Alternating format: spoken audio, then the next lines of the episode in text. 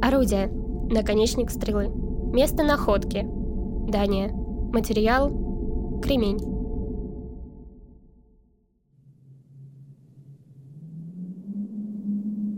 В плотных сумерках уходящего дня, укрытый еловыми ветками, притаился он со своим деревянным луком. Зачем ушли они так далеко на север? Ног почти не чувствовалось от холода. Рука устала держать тетиву. Как много зависело сейчас от него, от его терпения и меткости. На стоянке уже много дней нечего есть. Но он не зря так долго шел по оленей тропе. Замерзшие пальцы вынули из колчана стрелу.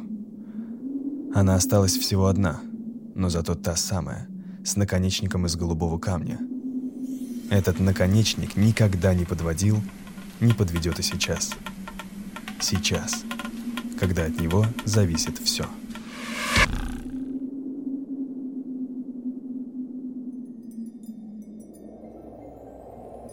Перед вами кремниевый наконечник стрелы, изготовленный древним человеком примерно в девятом тысячелетии до нашей эры. Сделан он из кремня, камня, который хорошо колется и позволяет получить очень острое лезвие. Находят подобные наконечники в больших количествах на севере Европы – куда в эпоху финального палеолита, вскоре после ухода ледника, пришли охотники. Они шли вслед за стадами северных оленей, которые в теплое время года откачевывали все дальше на север. С потеплением климат стал более мягким, но исчезли многие крупные животные – мамонты, шерстистые носороги, гигантские большерогие олени. Люди питались моллюсками, рыбой, орехами и ягодами – чтобы охотиться на мелких животных, им пришлось совершенствовать приемы охоты, и первые жители Севера изобрели лук и стрелы с каменными наконечниками, вставленными в древко и закрепленными смолой. Наш наконечник вонзается в постамент, словно в глыбу льда. Это не случайно.